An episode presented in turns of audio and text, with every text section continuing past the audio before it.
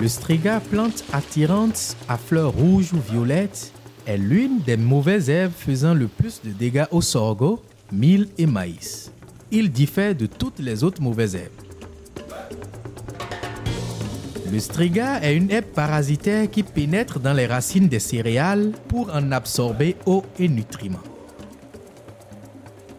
Dans cette vidéo, nous apprendrons pourquoi en plus du sarclage régulier, il est nécessaire d'arracher des plantes de striga à la main.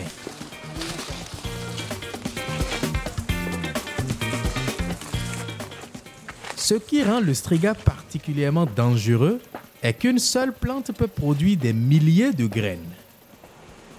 Les graines sont si petites qu'elles ressemblent à de la poussière noire qui se dissémine facilement par le vent, les eaux de ruissellement, les animaux de pâture et les semences de culture contaminées.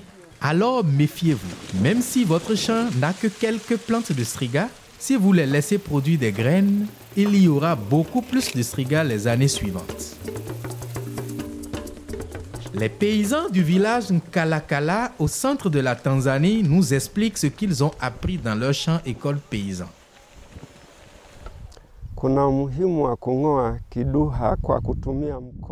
Il est important d'arracher le striga à la main avant qu'il ne produise des graines, se disperse et détruise la culture de la saison suivante. J'arrache le striga à la main pour protéger mes plantes de sorgho et pour qu'elles deviennent fortes, parce que le striga, c'est l'ennemi de la plante.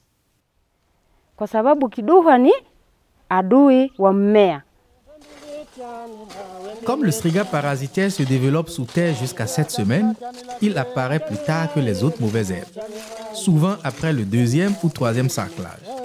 Donc, il peut encore fleurir et produire des graines.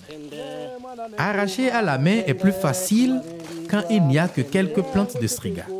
Utilisez donc différentes méthodes pour réduire le striga, telles que la culture associée ou la rotation de culture avec des légumineuses et l'application de compost.